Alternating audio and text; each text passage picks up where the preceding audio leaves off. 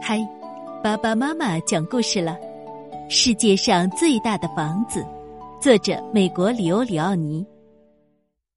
有一群蜗牛住在一棵鲜嫩多汁的卷心菜上，它们驮着自己的房子，慢悠悠的爬来爬去，从一片叶子爬到另一片叶子，寻找最柔嫩的地方来一点一点的啃。有一天。一只小蜗牛对他的爸爸说：“等我长大了，我要拥有世界上最大的房子。”这个想法很愚蠢，蜗牛爸爸说：“有些东西还是小一点的好。”这位爸爸是那颗卷心菜上最有智慧的蜗牛，他为小蜗牛讲了这样一个故事：从前有一只小蜗牛，就像你一样。他对他的爸爸说：“等我长大了，要拥有世界上最大的房子。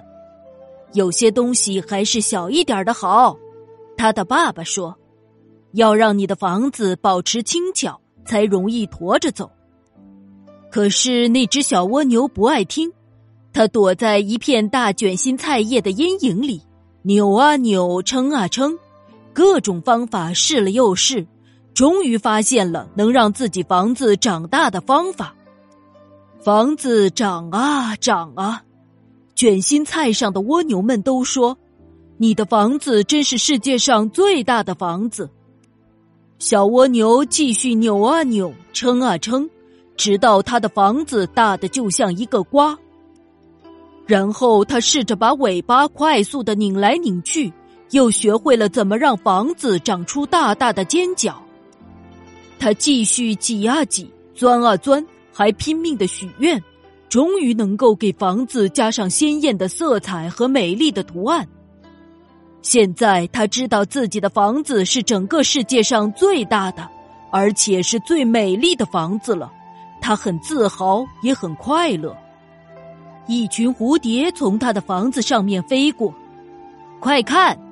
一只蝴蝶说：“一座大教堂。”不对，另一只蝴蝶说：“那是马戏团。”他们绝对想不到，眼前所看到的会是一个蜗牛的房子。还有一家子青蛙，在去远处池塘的路上，忽然停了下来，心中充满了敬畏。我的天哪！他们后来对亲戚们说：“你们肯定从来没有见过那样的奇观，一只普普通通的小蜗牛。”竟然驮着一个像生日蛋糕一样的大房子。有一天，当蜗牛们吃光了那颗卷心菜上所有的叶子，只剩下几根疙疙瘩瘩的菜梗时，他们就要搬到另一颗卷心菜上去了。可是，天哪！那只小蜗牛根本没法挪动，它的房子实在是太重了。它只好留了下来，但没有东西可吃。慢慢的，它变得越来越弱，越来越小。那房子只剩下了空壳，而那空壳子也一点一点的碎了、垮了，直到最后什么也没有剩下。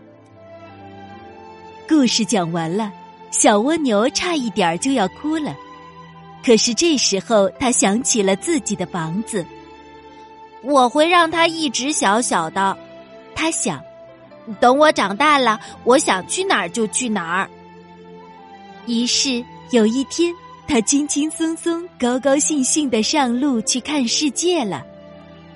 有些叶子在微风中轻轻摇摆，有些叶子沉沉的垂向地面。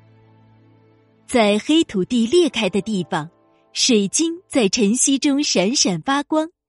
那边有几个红底圆点的蘑菇。还有些像塔一样高高耸立的花茎，顶上的小花仿佛正向人招手。